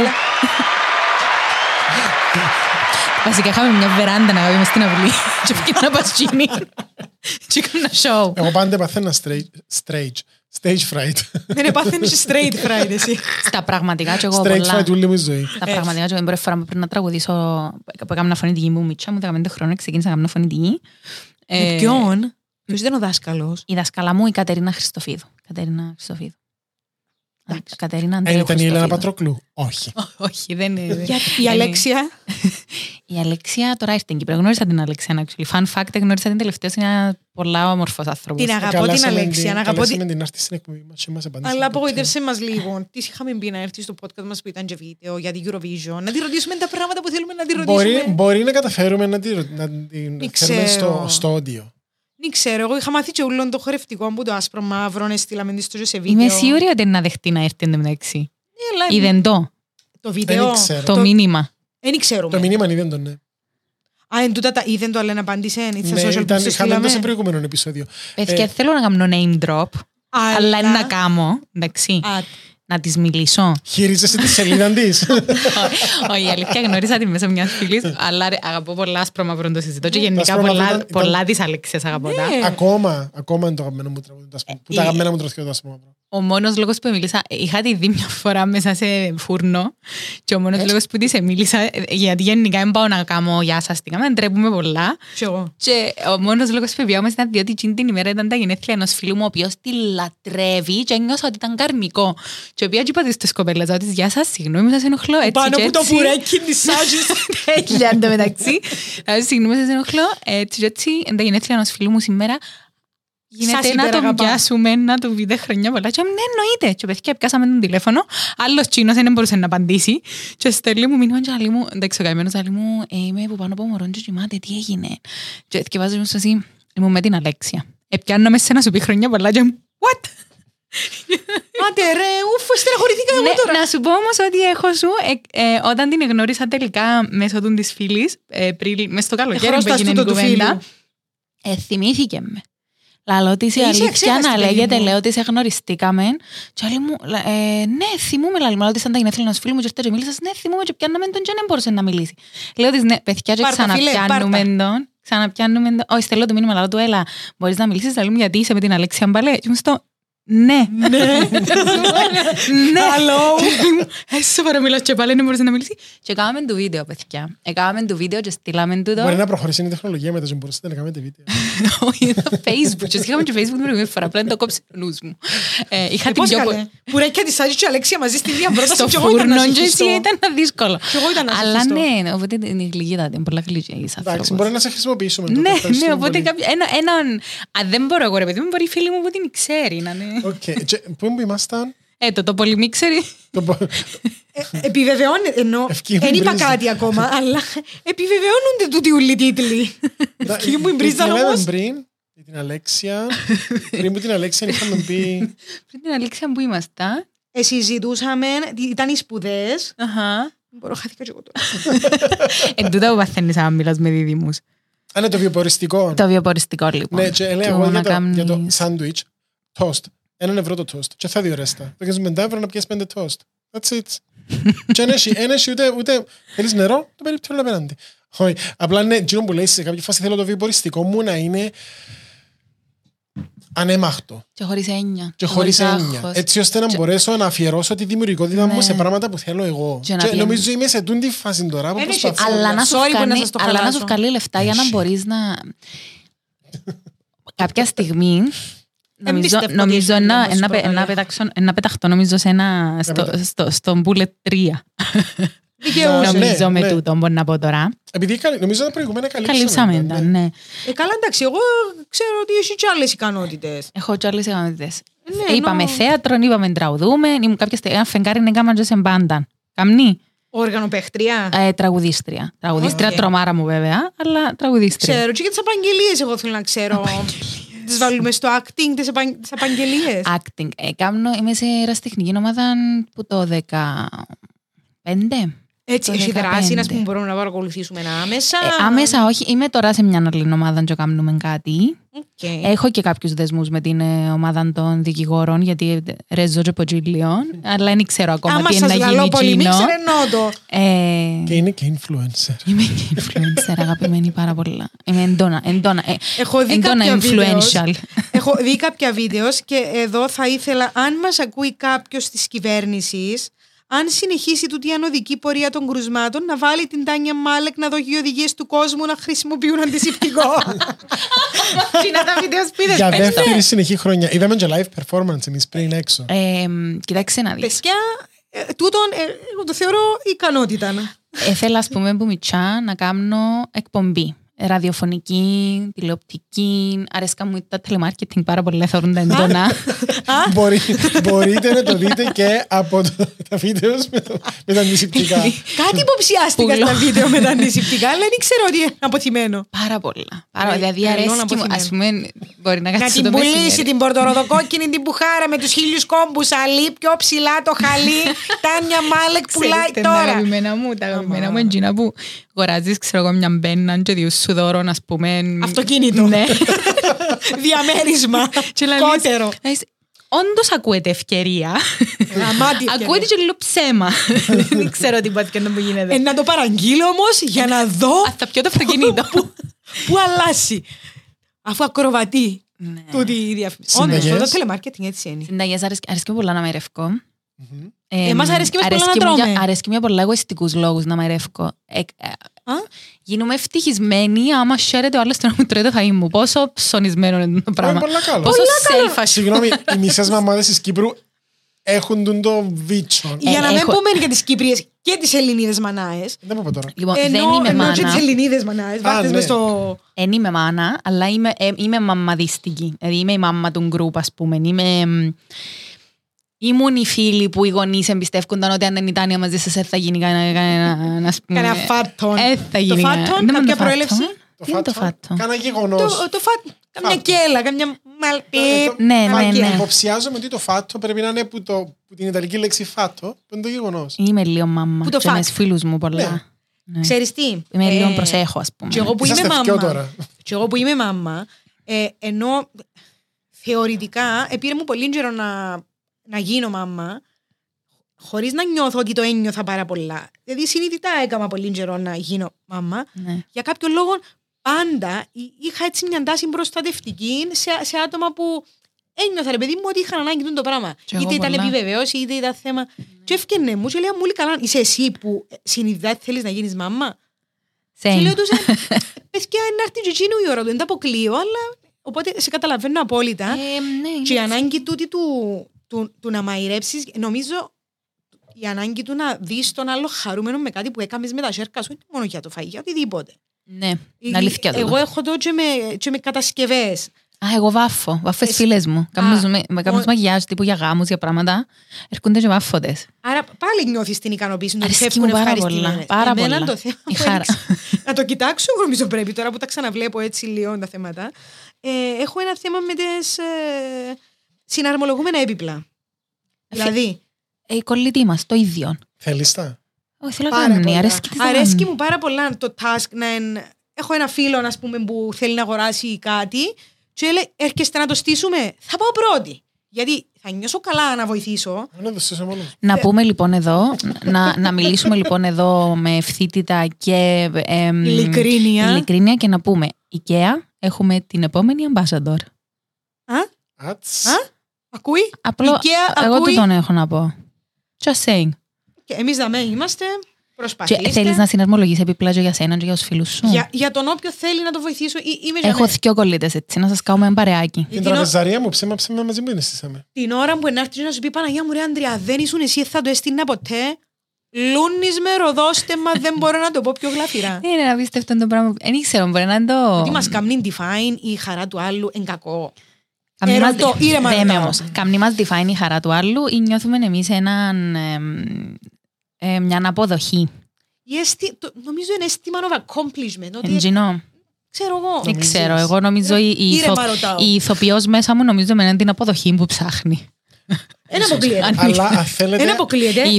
Χρησιμοποιώ το ηθοποιός lightly για τους επαγγελματίες ηθοποιούς. Και για τους παρευρισκόμενους. Ακούει κανένας. Νομίζω κανένας. Μόνοι μου τα λέω, μόνοι μου τα ακούω. Επίσης αν είμαστε στην ίδια μπολή και μείνετε που λάστιχον, αρέσει και μου να αλλάσω λάστιχα. Ευτυχώς που υπάρχει το 4G, γιατί μια φορά που έμεινα πουλά τυχόν, για να με χρειαστεί. Έχω το και τούτο. Να με χρειαστεί να πιάω κάποιον, να δοκιμάσω μόνη μου πρώτα. Αλλά το YouTube τσαμέ, και άλλα. Δεν νόμιζα ότι άλλα. Να κάνω τοποθέτηση πελάτη τώρα εγώ. Κάμε. Αγαπή ΣΥΤΑ, εσύ και 5G τώρα. Just saying.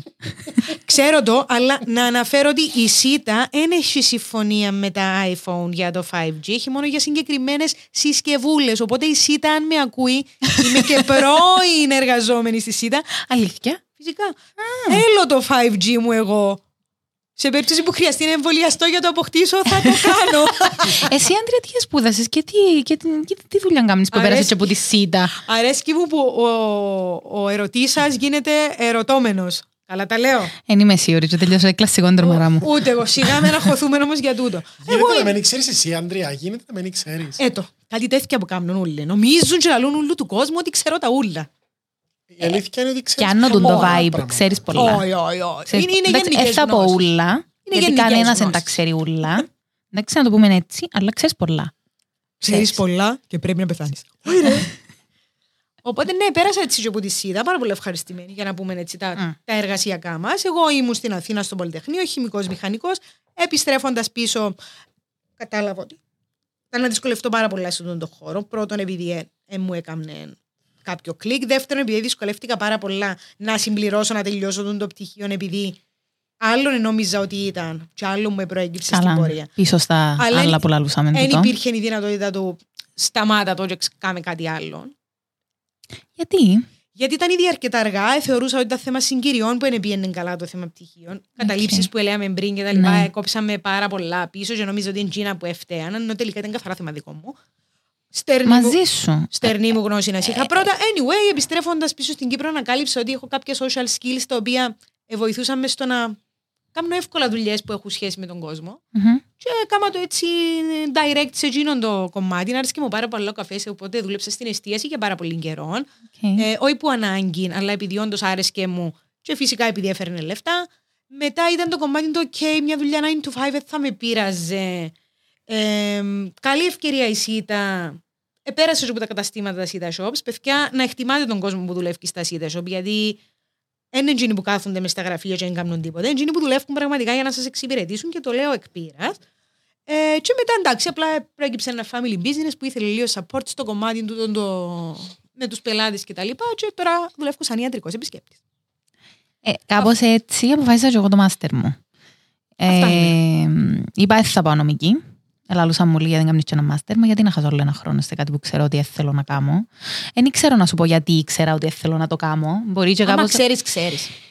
Να σου πω, η αλήθεια είναι ότι τη νομική δεν της έδωσα ποτέ την ευκαιρία της, γιατί και έκανα τη στη χώρα που ήθελα να την κάνω. Και έκανα την έχοντας όνειρο να κάνω κάτι άλλο. Αλλά δεν το λάλλουν και κανενού όμως. Δηλαδή, και φίλοι, παιδιά που μας ακούτε, θέλω να ξέρετε ότι αν θέλετε να κάνετε κάτι, ανοίξετε το στόμα σας, πέτε το. Γιατί δεν μπορεί κανένας να το μαντέψει. Ούτε οι γονείς σας μπορούν να το μαντέψουν, ούτε κανένας. Γι' αυτό τα λέμε τούτα. Και εγώ, η αλήθεια να λέγεται, είχα γονείς που αν τους ελάλουν ότι ήθελα να κάνω οτιδήποτε άλλο. Έτσι ήταν να μου πουνόει. Δηλαδή, μου τσεφαλιού μου εγώ που κάνω πολλά πράγματα. Πόσος κόσμος μας ακούει, γιατί θέλω να το παραδεχτώ σε πολλούς τούτων που παραδέχουμε τώρα. Δύσκολο να σου το μετρήσω, οπότε πάμε. Πέτω εσύ για να σου πάρει το ποτάμι. Άρα λοιπόν για τις επιλογές μου φταίω εγώ και μόνο εγώ. Όσοι είναι πρέπει να το ακούσετε, παίξετε βελό. Ναι, μετανιώνω εκ των υστέρων, λοιπόν, για να το συζητήσουμε. Ναι, το πτυχίο μου άνοιξε μου πολλές πόρτες, όντως. Γιατί δεν μπορούσα μετά να κάνω πράγματα. Δεν μπορούσα να κάνω μετά ένα μάστερ όταν αποφάσισα ότι, OK, μάλλον μουσικοθέτο δεν θέλω να κάνω. Μπορεί πάλι να κάνω. Γίνεται να πω να κόλωσα. Sorry, είπα το. Μπορεί λοιπόν πάλι να κόλωσα. Γίνεται. Όχι, δεν μπορούμε να πούμε ότι θέλουμε. Τέλεια. Αν θέλουμε, ξετοιμάζουμε κιόλας. Τα καπίσω. Σταματώ. Πολλές μπορεί, όντως, δεν ξέρω. Μπορεί να αποφάσισα ότι να το απομυθοποιήσω και να λαλούν ότι Παναγιά μου, Θεέ μου, να βαρκούμε. Να το κάνω. Και αν το κάνω, και αν κάνουμε κάμου cast, και αν. Ήσαν τόσα πολλά μέσα η κουβέντα που κουράστηκα. Ο δίδυμος μέσα μου βαρέθηκε γλύωρα. Οπότε. Να τον ακούτε το δίδυμο μέσα σας. Ξέρεις, είπα το πράγμα. Λέω, και κάποια πράγματα μπορείς που τα αγαπάς, εσύ με την πράγμα τα αφήσεις. Και κάπως έτσι βρέθηκα σε ομάδες θεατρικές, σε ομάδες σε χοροδίες, με την μπάντα που έγινα μέρος της κάποια στιγμή μετά, που επίσης επέρασα πολλά ωραία, αλλά αποφάσισα πάλι ότι I'm too old for this shit. Και έφυγα, γιατί δεν ήμουν 30 και είχα... 30 και you were too old. Εν είχα στάμινα να δουλεύω 9 to 5 με την εβδομάδα και νύχταν το Σάββατο να τραγουδώ. Όχι, ξέρεις τι είναι το φόμο μου, τζάμε. Έχανα, ας πούμε, πράγματα από τους φίλους μου, από την οικογένεια μου. Κάπως οι προτεραιότητες μου ήταν αλλού. Στα 30 και μετά οι προτεραιότητες μου έκανα shift και έκανα κλικ ότι πρέπει να το έκανες λίγο πιο νωρίς τούτον. Εντάξει, ήμουν και top τραγουδίστρια που άκουσες. Όμως αν νιώθεις ότι όλα τα πράγματα που έκαμες και όλα τα πράγματα που έμαθες... Φέρνουμε δάμε που είμαι σήμερα...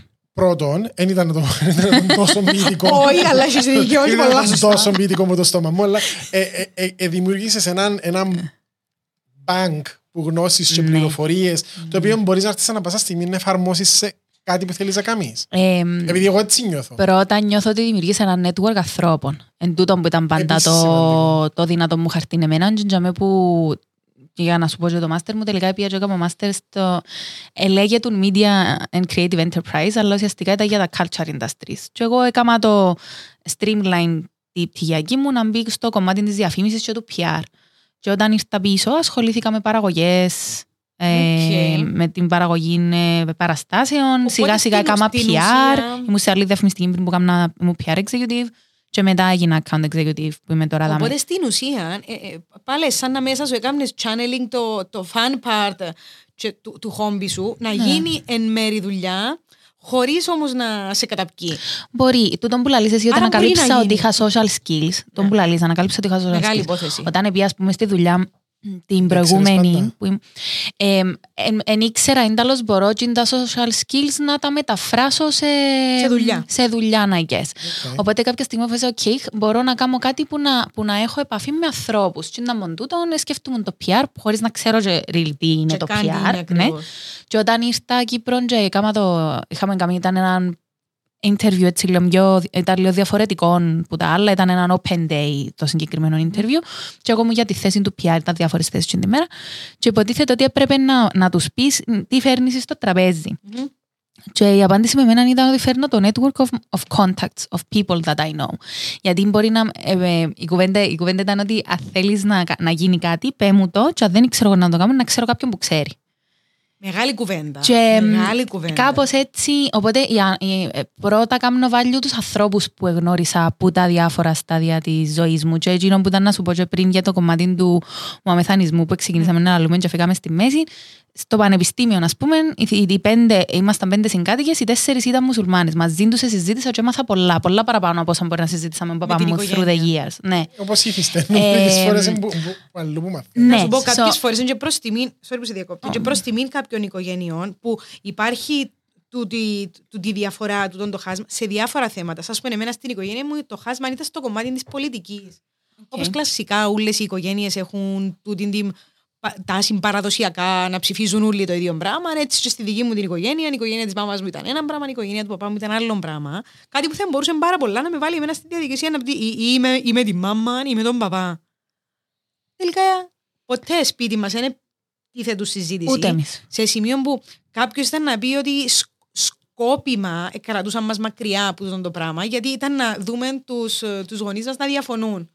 Και νομίζω σκόπιμα ήδη τους έκαναν το πράγμα, έτσι ώστε. Αν εμείς θέλαμε να μπούμε μόνοι μας στον τούτο, και όντως κάπως έτσι έγινε.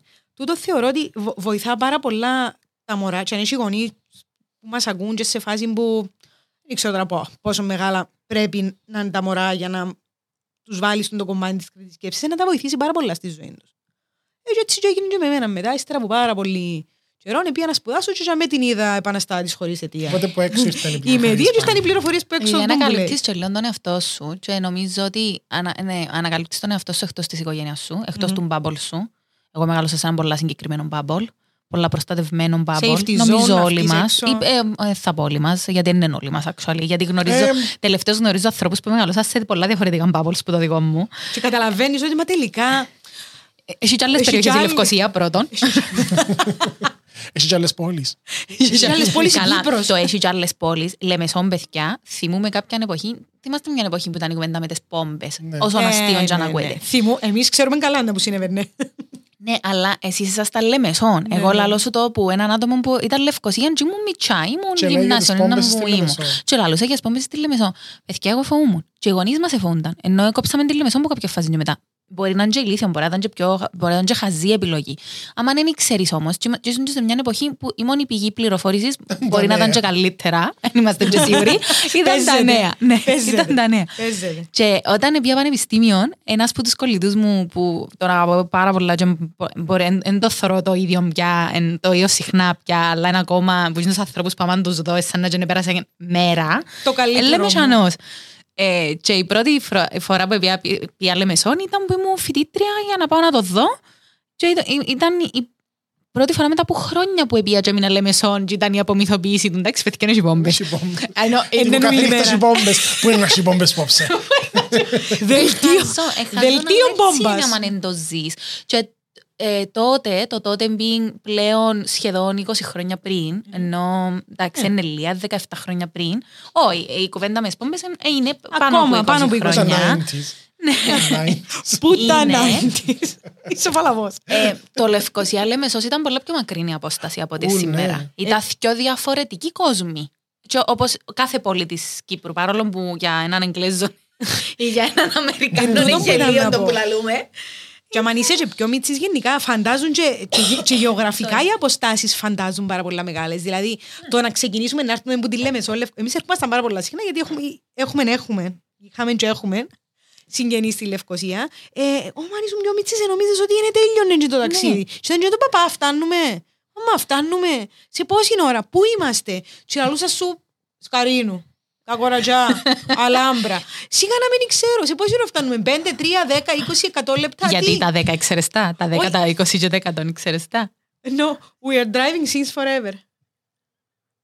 Έχουμε χάσει τον έναν από τους τρεις, θέλω να ξέρετε. Κάτι ασημήθηκε δικό του, μια ιστορία δική του. Όχι, εξυπνάστηκε μου κάτι, αλλά είναι με συγρυπούντι. Συγγνώμη. Αφαιρέθηκα στην κουβέντα με την Άντρια και σκέφτομαι τις ίδιες μου εμπειρίες που βγαίναμε στο χωριό μας, στο Μιτσί. Είπα σας, θυμήθηκε κάτι δικό του. Περίμενε και λέμε του παπά φτάνουμε και μίλησε η Τάνια και ξέχασα ότι φορούμε να ακουστικά πια. Και ξυπάστηκες. Και ξυπάστηκα από τη φωνή της Τάνια. Τάνια Μάλεκ, καλεσμένη σου σήμερα. Δεν την κάνεις ρε Ζήλη. Εν ήμουν κάνδα μέσυγνω. Καμνά τόσο πολλούς με μπορεί να νιώθεις άσχημα εννοώ. Εν η φωνή της έτσι είναι ηρεμιστική η φωνή της. Τον εξυπάστηκε πρέπει να ήταν πάρα πολύ αστείο για αυτό το έβλεπε. Όχι, εμείς νομίζαμε ότι τι έγινε, ότι πέσαν κάτι ή δεν είναι, να ακούσαμε ήχο. Apparently ακούσες τη φωνή μου. Τούτο αν χρειάζεσαι σου για να ξυπαστείς σήμερα. Έγινε ποζέστ που κάτι εγώ φαντάστηκα, δεν ξέρω τι. Ελε διάβλο. Απολογούμε. Αλλά εντάξει, με κοινών και με τούτον έφτασαμε σε μια πολλά, μπορούμε να μιλούμε, τα μέτια να μιλούμε ως αύριο και να ξυπάζομαι κατά διαστήματα, αλλά νομίζω είμαστε ήδη, ξέρω εγώ, over περίπου. Είμαστε αρκετά over, οπότε εγώ θέλω απλά να πω... Να κλείσουμε με το segment ή θέλεις να προσθέσεις κάτι στο... Όχι, ήθελα πάρα πολλά να ζήσουμε λίγο το κομμάτι... Αν ναι, μπράβο, είναι το καλύτερο. Ήρθες πίσω στην Κύπρο. Ήρθα. Και τι ήταν γύρω που σε έκαμε να έρθεις πίσω. Να σου πω, όταν τελειώσα το πτυχίο, το πρώτο πτυχίο, ήθελα να έρθω πίσω να το βγάλω από τη μέση. Είχα γίνει το δράμα. Τύπου κανεί, έκανα το πτυχίο, να έρθω και να κάνω την άσκηση και να φύγω. Εντάξει, και μετά δεν ξέρω τι να κάνω. Ήταν Gino. Ήμουν προφανώς... Σε άρνηση. Προφανώς όριμη κορούδα. Πριν να φύγω όμως, ήμουν σίγουρη ότι, δηλαδή μεγαλώνοντας, φαντάζομαι να πάω στο εξωτερικό, και να μείνω, και να κάνω, και να ράνω, και ξέρω εγώ, και ξέρεις, πάω, full δράμα, ενώ όπως ήμουν 17-18 χρόνων έμεινα και για τα 19 και για τα 20, το ίδιο μωρό. Εντάξει, όχι, μεγαλώνεις ρε παιδί μου, πιάνεις εμπειρίες. Στην Αγγλία να συμβαίνει. Ναι, στην Αγγλία, έρχομαι πίσω, μηνίσκω και 3 χρόνια πίσω, και 2 χρόνια, ήρθα πίσω το 7 και ξανά φύγα το 10. Okay. Και έφυγα το 10 να πάω να κάνω μάστερ. Και μετά το μάστερ είπαμε ότι ήμασταν με κολλητή μου και είπαμε να πάμε Λονδίνο to make a go for it, ας πούμε. Να δοκιμάσουμε να βρούμε δουλειά. Και πάμε, η χειραφετημένη εγώ τώρα, η γυναίκα της εποχής, είπα αυτή, η 25άρα με τον πόσο ήμουν τότε. Ναι, career driven. Ναι, και να μείνω στο Λονδίνο, γιατί είχα το πάντα καμόντζιν το Λονδίνο, διότι στην Αγγλία που ήμουν στο Λέστερ.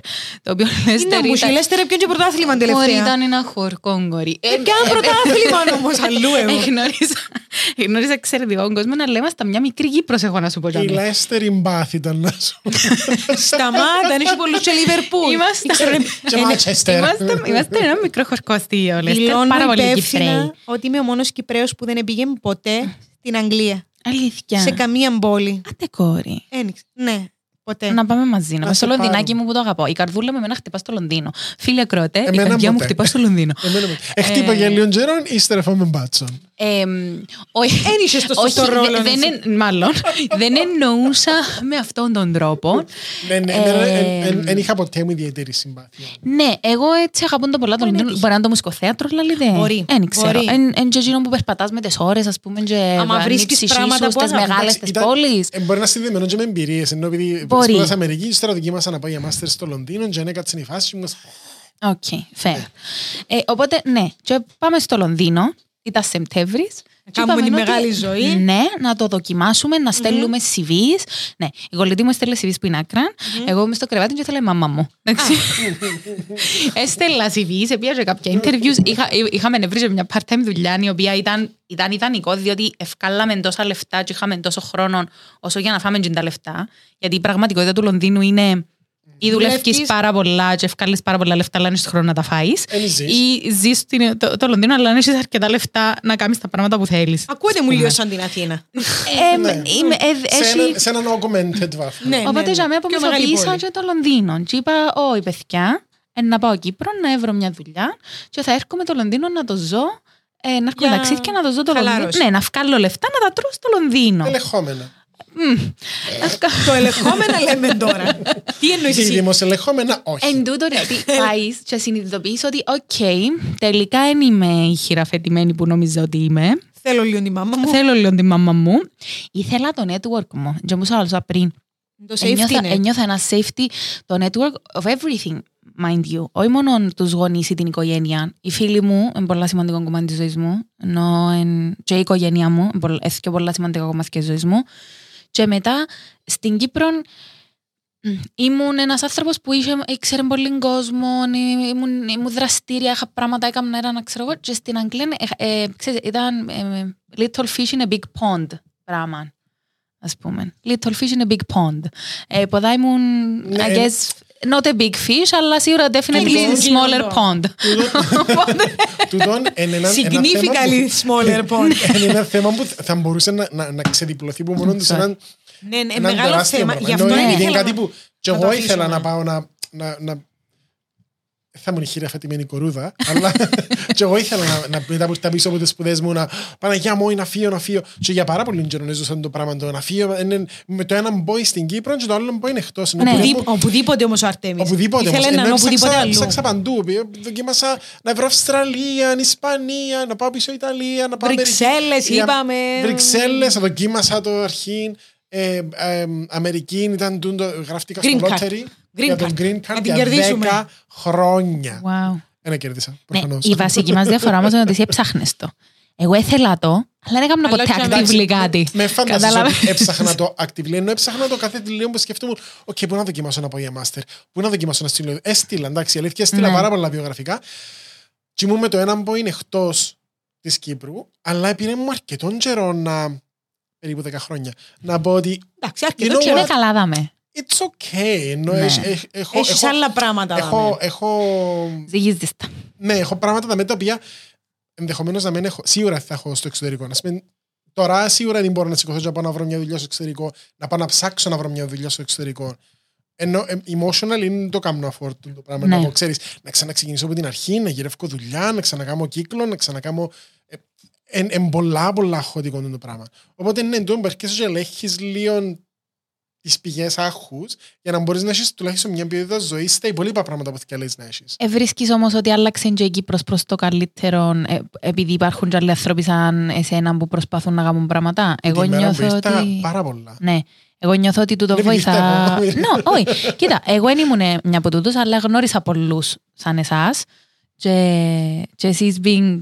Ενώ και ανθρώπους που αγαπώ, φίλους μου που κάνουν πάρα πολλά ωραία unique πράγματα και όπως ήταν ας πούμε η avant-garde που έκαμνετε που ήταν έναν εντύπω πολλά διαφορετικών και έκαμνετε events και εγώ ήμουν part του team αλλά ήμουν honorary member και ήμουν είσοδος. Ό,τι event είσανε κάθομουν είσοδο. Εξήν κάθομουν είσοδο. Εγώ ήμουν μόνιμος επισκέπτης. Γίνονται όντως πολλά πράγματα. Γίνονταν πράγματα ακριβώς επειδή είσαι κόσμος που αγαπά τον τόπο με όλα του τα προβλήματα και με όλα του τα θέματα και έρχονταν πίσω και νομίζω βάλει ο καθένας το... Φέρνει κάτι ο καθένας το... Ναι, που τον εαυτόν του και ξέρω εγώ και ενώ θεωρώ ότι αλλάζει αρκετά το πρόσωπο. Λέω ότι είμαστε σε κάποιον ιδανικό σημείο ή οτιδήποτε για όνομα ενώ έχουμε θεματάρες, δεν το συζητώ.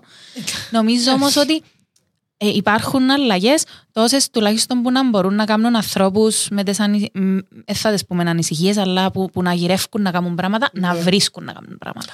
Απλά νιώθω ότι και τον τελευταίο καιρό δεν ξέρω αν είναι η αγανάκτηση του lockdown και αυτού που πάλι μπαίνουμε σε έναν τεράστιο θέμα. Νιώθω ότι υπάρχει έτσι μια τάση για παραπάνω nagging. Εν λογικό, ναι, αλλά. Λογικό, το θέμα ποιον είναι ότι όταν κάποια στιγμή. Όμως, όμως ξεκινήσει το πράγμα να παίρνεις σε κάτω και πάει spiral κάτω. Να σε ανεβάσει όμως, ενώ δεν μπορείς να πιένεις μόνιμα κάτω. Άρα, όταν είσαι και εσύ εκτός της χώρας και επιστρέφεις, ώσπου να φτάσεις να μπεις μες στον κύκλο, πάντα να το βλέπεις και να σκέφτεσαι ότι δεν το θέλω το πράγμα, ώσπου να μπεις. Επέρασα πάρα πολύ καιρό να είμαι τσιν το άτομο. Ακριβώς. Και εγώ ήθελα να μείνω στην Αθήνα τελειώνοντας. Είχε κάποιον που ήθελε να φύγει. Απλά όταν αντιλήφθηκα ότι την Αθήνα για να τη ζήσεις και να την ευχαριστηθείς, έχει πάρα πολλές συνθήκες που πρέπει να συνυπάρχουν. Να ικανοποιούνται, να το πω έτσι πιο απλά. Πιο mechanically. Έχει πάρα πολλές συνθήκες που πρέπει να ικανοποιούνται για να μπορείς να την απολαύσεις. Το next best thing είναι να την έχω σαν το go-to destination μου. Όπως έκαμε με το Λονδίνο. Ιδανικά εσύ μπορείς να το κάνεις με την Αμερική γιατί είναι πάρα πολύ μακριά. Όχι, να το κάνουμε με την Αμερική. Να το κάνουμε. Στην Αμερική είναι πία. Στο Λονδίνο είναι πία. Η βίζα μου λύγει το 2025. Let's do this. Εμένα πιο... Πότε πία. Σαν πιο μετά. Πία το 2015. Και εγώ το 2015. Πότε πίες το 2015. Ιούλιο. 2 Ιουλίου ήμουν εκεί. Ένα μήνα πριν μου σε ένα 2 Ιουνίου εγώ είχα πάει. Αλήθεια. Οπότε είναι και η Αμερική. Τελευταία φορά το 2017 πρέπει να πέρασαν 4 χρόνια. Απλά, για να το κλείσω κιόλας το θέμα, Εκείνο που ήθελα να κάνουμε με τη συζήτηση είναι ένας άνθρωπος με τόσες πτυχές όπως είναι η Τάνια καταφέρνει να έβρει για όλες τις πτυχές του εαυτού της κάτι που να την ικανοποιήσει σε τον τόπο που είναι κακός τελικά. Μπορεί να μην είναι ακριβώς εκείνο, για να σε προλάβω. Όχι, δεν είπα τίποτε. Μπορεί να μην είναι ακριβώς εκείνο. Φάνηκε στη φάτσα μου, εντακφράστηκα τα μάθηκα παλέ. Ξέρω ότι απέναντι σου τούτος θωρεί τα ούλα. Εκείνο που θέλεις ή φαντάζεσαι ότι θα ήθελες να κάνεις στη δεδομένη στιγμή. Αλλά όπως μου είπε μια πάρα πολύ καλή μου φίλη. Εγώ. Όχι εσύ. Εγώ, κυρία, εγώ. Πώς ήταν εκ τότε. Όχι εσύ. Η Ελένη. Η Ελένη Γρηγορίου. Εντότς. Που έρχεσαι και ενώνεις το ένα με το άλλο και φέρνουν σε τσαμέ που είναι. Μπορεί να μην σε φέρουν τζάι που να πάεις, αλλά παίρνουν σε τζάι σε τη δεδομένη στιγμή. Είναι και επιλογές. Εγώ τζάι με καταλήγω. Είναι επιλογές. Και πρέπει να αποφασίσεις να μου θέλεις τελικά να κάνεις. Ναι, το παίρνουν σε εισαγωγικά που λέω. Ναι, ακριβώς. Είναι και επιλογές. Και άμα έχουν και έδαφος, ας πούμε, να. Πρόσφορο. Ναι.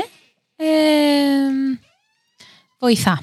Βοηθά, ενώ εντάξει, σίγουρα. Άρα το τελικό, ας πούμε, συμπέρασμα της συζήτησης είναι θετικό. Το outcome, θέλω να πω ότι η εξίσωση έχει θετικό πρόσημο. Το πολυμίξερι βρε την πρίζα του. Το πολυμίξερι βρε την πρίζα του. Αν είπατε με θερμομίξ πριν, αρέσει και μόνο το θερμομίξ. Ναι, και η κουβέντα θερμομίξ φέρνει μας το segment της ημέρας. Το οποίο δεν ξέρω θα είναι συνέχεια, αλλά κατά καιρούς κάτι θυμούμαστε. Είναι το segment «Τι εννοείς». Είναι misconceptions και πράγματα που δεν καταλαβαίναμε, που μας έλεγαν κάτι και δεν το καταλαβαίναμε. Πώς δουλεύουν. Και δημιουργούνταν απορίες. Όπως την απορία σου για το Thermomix. Δεν θα καταλάβω ποτέ. Ήμουν σε τραπέζι και έρχεται η κυρία που μαϊρέψε. Τι είχε κάνει πε μας. Μουσακά, apple crumble και κάτι άλλο που θυμούμαι που ήταν. Και λάλε μας. Έκαμε το λόγο με το Thermomix. Πάρα πολύ εύκολο. Πάρα πολύ εύκολο. Και δεν ήταν η πρώτη που μου πέντουν τα πράγματα. Τι εννοείς έκαμε στα με το θερμομίξ. Στο έκαμε. Σύρνεις τα όλα μέσα και γίνονται.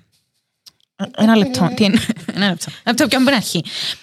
Ο μουσακάς είναι. Σύρνεις τα όλα μέσα και γίνονται. Εν είχε να άλλη εξήγηση πέρα από τούτη. Εν έκατσε να μου εξηγήσει κάτι παραπάνω. Ήταν. Σύρνεις. Δηλαδή φαντάζομαι. Εγώ έκανα εικόνα. Κολοκούθια.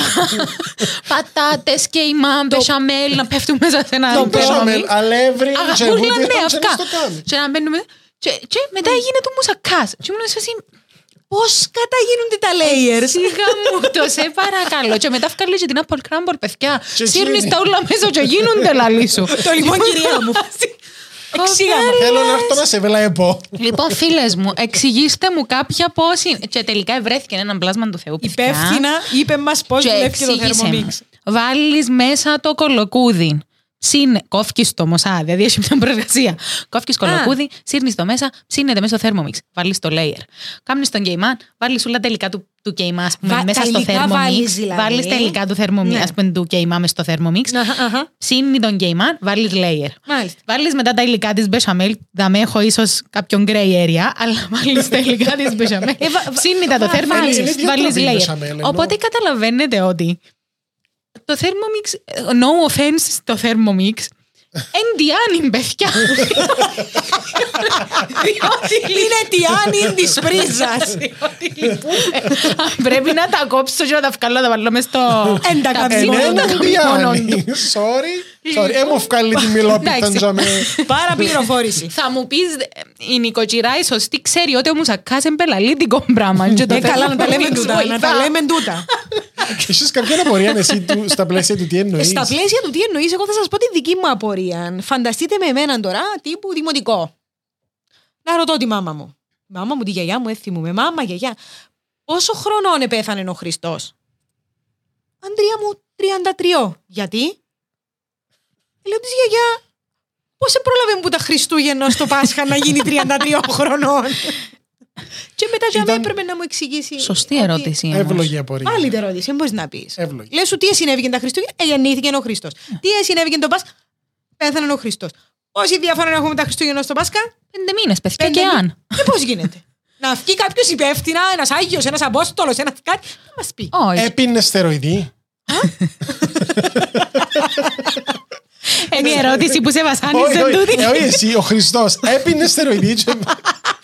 Γιατί για το έμπι είναι αστεροειδή. Είναι μια ερώτηση που θα πρέπει να καταλήγει σε τι εννοείς. Επίσης, τι εννοείς το τελευταίο μου, που από ό,τι μαθαίνω στην πορεία, είχαν το πάρα πολλά μωρά απορία. Ήταν την εποχή που πήγαινες εκδρομή, ας πούμε, την Κυριακή με τους γονείς σου, επέστρεφε και άκουες μέσα στο αυτοκίνητο ράδιο. Και το ράδιο έλεγε, και τώρα οι τελευταίες ειδήσεις. Ελάλεντες ειδήσεις. Ύστερα από μια ώρα, ξανά. Και τώρα, οι τελευταίες. Μα πριν λίγο δεν μας είπε ότι είναι οι τελευταίες. Δεν ξανά έχει. Αυτές ήταν οι δυο. Τι εννοείς. Μα πριν λίγο μας είπες είναι οι τελευταίες. Τούτα ήταν τα τι εννοείς τα δικά μου. Εγώ έχω τις αρκετές παρερμηνεύσεις που τα παιδικά μου χρόνια. Η μια είχα την πει το. Το έχω ξένους. Το τραγουδί του Πέτου. Στράτος Διονυσίου. Το Στράτος Διονυσίου, το εγώ ξένος. Που με τις εγώ ακούω, έχω ξένους. Και διερωτούμουν γιατί ήταν τόσο πληγωμένος που είχε ξένους. Έπρεπε να τα χαρούμενος. Και μου να είχα ξένους. Το άλλο ήταν το. Όταν έκαμε ένα πελάρο και λέμε η μαμά μου πάψε. Εγώ διερωτούμουν τι ήταν να γίνει πάψε. Και επίσης το. Όταν έλεγαν στην τηλεόραση πλάγιασαν μαζί. Είναι τα τηλεόραση είναι δώρες εσύ που λαλούσαν πλάγιασαν μαζί. Άμα λες σε μια σειρά αντίπου πλάγιασες μαζί του, πλάγιασαν μαζί. Τα μεταγλωσσισμένα τότε. Τα μεταγλωσσισμένα λέγαν πολλά. Πλάγιασαν μαζί του. Προσεγμένα. Μα και τύπου καλημέρες ζωές πλάγιασαν μαζί. Καλημέρα ζωή είναι πλαγιάζαν στην καλημέρα ζωή. Εγώ πάντα έκανα εικόνα κάποιον να πέφτει έτσι πλευρών πάνω στο κρεβάτι και ο άλλος, όχι σπούν. Ο ένας πάνω από τον άλλο σάντουιτς στην ίδια ακριβώς πόζα. Πλάγιασαν μαζί. Εν περιγράφεται ραδιοφωνικά το πλάγιασαν μαζί. Το πλάγιασαν μαζί θα ήταν αν τούτοι οι δυο άνθρωποι πέφτασαν σε τα πάνω κάτω κρεβάθηκε, αλλά χωρίς τα κρεβάθηκε. Έτσι το θωρώ εγώ. Και ο Αρτέμις έτσι το φαντάζεται. Να λείπει το layer του που μέσα. Σάντουιτς. Έχουμε αν τούτον το podcast. Φκεί ποτέ αέρα. Όχι, όχι. Αποκτήσει πάνω 30 followers. Θα σας κάνουμε μπόνους τη φωτογραφία που εύκαλα εγώ και φυλαχτού να πλαγιάζουμε μαζί. Με λες έτσι πράγματα ρε. Αφού εύκαλε μας ο Φίβος. Και θα ώρεσαι και ο Φίβος. Μάλιστα. Λοιπόν, για να κλείσει αυτό το επεισόδιο θα πούμε, όχι η Τάνια να μας πει πού μπορούμε να την ακολουθούμε. Των δρόμων. Όχι να την παρακολουθούμε. Αν υπάρχουν. Όχι, αγάπη, περπατώ και πάτε που πίσω μου. Έτσι είναι. Μπροστά πηγαίνει ο αρχηγός και πίσω του ισχύει. Ναι, ναι, έτσι είναι. Κρατώ και έναν ποτούντο τούτον. Πώς τη ξαναγώ. Αν θέλεις να μας πεις τα social media. Βεβαίως να σας τα πω. Είναι πάρα πολλά social τα social media μου, αλλά να σας τα πω. Έχει σημασία. Μπορεί κάποιος να σε βρει και πολύ ενδιαφέρουσαν όπως και εμείς άλλωστε. Ευχαριστώ πολύ. Και να θέλει να σας ακολουθήσει. Λοιπόν, στο Instagram είμαι @TaniaMalek. Συνεχόμενο, όλα μικρά. Ναι, όλα μικρά. Συνεχόμενο, όλα μικρά. @TaniaMalek. Όπως το email. Όλα μικρά. Που σου το διευκρινίζουν. Όλα μικρά. Ναι, είναι email με κεφαλαία, αγάπη. Όπως την κυρία στο Γεσίμα. Κεφαλαία, ναι. Όχι. Ό,τι να είναι. Όλα μικρά. Όλα μικρά, Τάνια Μάλεκ. Ναι, λοιπόν, και στο Facebook είμαι επίσης. Shocking. Τάνια Μάλεκ. Δείτε το πριν το κατεβάσουν. Έχω να σου πω ότι στα ελληνικά είναι Μάλεκ. Μάλεκ. Ναι, εγώ στα μητσί λαλούσαμε το με γιώτα. Όπως ο Ζέιν Μάλεκ. Είστε συγκεκριμένοι. Και με το Ζέιν και με το Ράμι. Αλήθεια! Ναι. Τύπου κοντοχωριανή ή συγγενή. Ο Ράμι είναι δεύτερος ξαδερφός. Περιπέζει με. Όχι. Δεν ξέρω γι' αυτό και. Εσύ γελάς για πούλα. Όχι, ο Ράμι είναι δεύτερος μου ξαδερφός. Μπορούμε να το φέρουμε σε κάποιο podcast. Να σου πω ότι που κερδίσαν το Όσκαρ, πέσαν τα μηνύματα, ξέρω εγώ, τα οικογενειακά του τύπου παιδιά, κερδίσαν ο Ράμι. Δηλαδή, συγγνώμη, εγώ έχω. Ένα λεπτό. Εγώ έχω σε group chat πια μου την Ελενίτσα. Και η Τάνια, είσαι το Ράμι Μάλεκ. Ναι. Και ήταν η κουβέντα τύπου, εντάξει, παιδιά, να κάνουμε έναν τραπέζι να είναι στην Κύπρο να γιορτάσουμε το Όσκαρ. Είναι αυτό ο αφό του. Ναι. Ο δίδυμος. Ναι. Ναι, πατσιντήρι, ναι, περιπέ. Εν να το κλείσω δαμέ, γιατί πολύ απλά είναι κατάλαβα αν με περιπέζει. Να το κλείσουμε σωστά. Ο Ράμι Μάλεκ δεν είναι εξάδερφός μου. Αν και κλαίουμε και θέλουμε. Αλλά όταν κερδίσαν το Όσκαρ ήταν το go-to story μου. Είπα τόσο πολύ, δεν ξέρω καν αν τους είπα την αλήθεια ποτέ. Και ήταν τύπου η κουβέντα μου ότι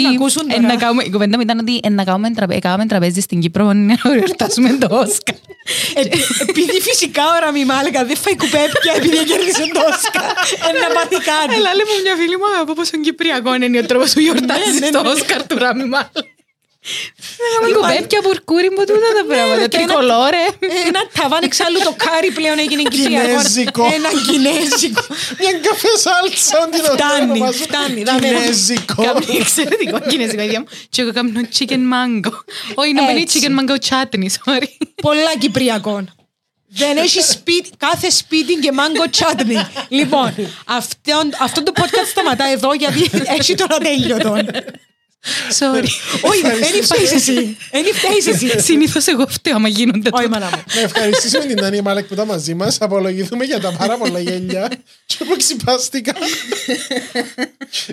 Λοιπόν, ευχαριστώ πάρα πολύ. Εμείς ευχαριστούμε για την αποδοχή της πρότασης και ελπίζουμε ότι θα τα ξαναπούμε και στο μέλλον. Αυτή ήταν η Τάνια Μάλεκ, φίλες και φίλοι. Μάλικα θέλετε.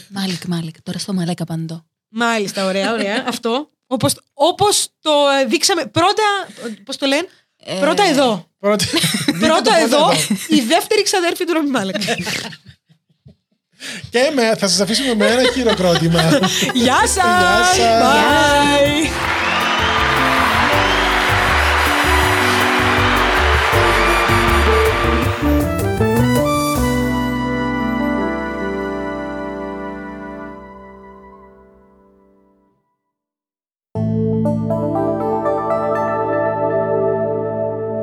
Black Lemon Podcasts.